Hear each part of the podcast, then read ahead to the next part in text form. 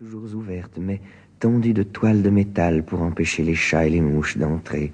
Les jattes sont alignées, pleines de lait toujours plus jaune, jusqu'à ce que toute la crème en soit montée. La crème affleure lentement, elle se boursoufle et se ride, et le petit lait s'en dépouille. Quand il s'en est complètement appauvri, on enlève... Mais Nathanaël, je ne peux te raconter tout cela. J'ai un ami qui fait de l'agriculture et qui pourtant en parle merveilleusement. Il m'explique l'utilité de chaque chose et m'enseigne comme quoi même le petit lait n'est pas perdu. En Normandie, on le donne au porc, mais il paraît qu'il y a mieux à en faire que ça. La quatrième porte ouvre sur les tables. Elle est intolérablement tiède, mais les vaches sentent bon.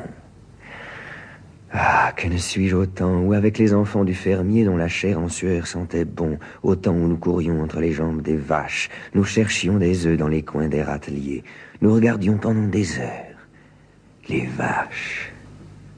Nous regardions choir éclater les bouses.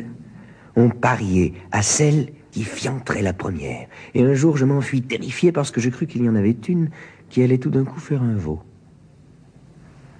La cinquième porte est celle du fruitier. Devant une baie de soleil, les raisins sont pendus à des ficelles. Chaque grain médite et mûrit, rumine en secret la lumière.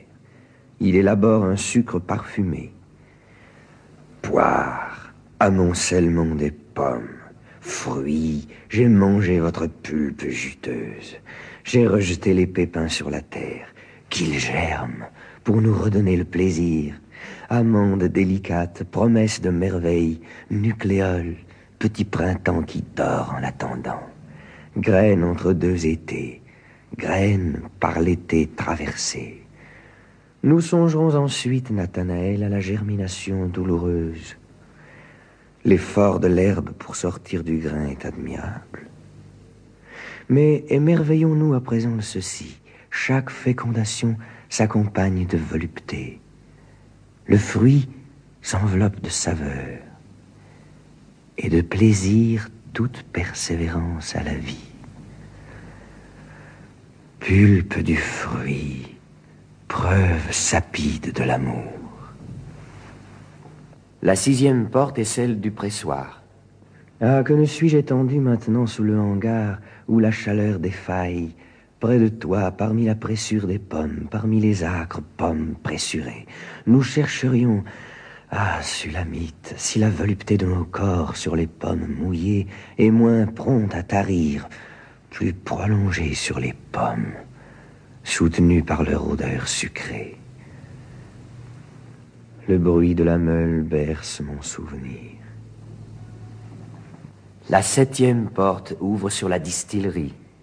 Pénombre, foyer ardent, machine ténébreuse, le cuivre des bassines surgit. Alambic, sa suppuration mystérieuse, précieusement recueillie. J'ai vu de même recueillir la résine des pins, la gomme maladive des merisiers, le lait des figuiers élastiques, le vin des palmiers étêtés. Fiole étroite, toute une vague d'ivresse en toi se concentre, déferle. L'essence avec tout ce qu'il y avait de délicieux, de puissant dans le fruit, de délicieux et de parfumé dans la fleur. Alambic. Ah, goutte d'or qui va suinter. Il y en a de plus sapides que le jus concentré des cerises, d'autres odorantes comme les prés. Nathanaël, c'est là vraiment une vision miraculeuse. Il semble que tout un printemps se soit ici tout concentré. Ah, que mon ivresse à présent théâtralement le déploie, que je boive enfermé dans cette salle très obscure et dont je ne m'apercevrai plus, que je boive de quoi redonner à ma chair et pour libérer mon esprit la vision de tout l'ailleurs que je souhaite. La huitième porte est celle des remises. Ah, j'ai brisé ma coupe d'or. Je me réveille. L'ivresse n'est jamais qu'une substitution du bonheur. Calèche, toute fuite est possible, traîneau, pays glacé, j'attelle à vous mes désirs. Nathanaël, nous irons vers les choses, nous atteindrons successivement à tout. J'ai de l'or dans les fontes de ma selle.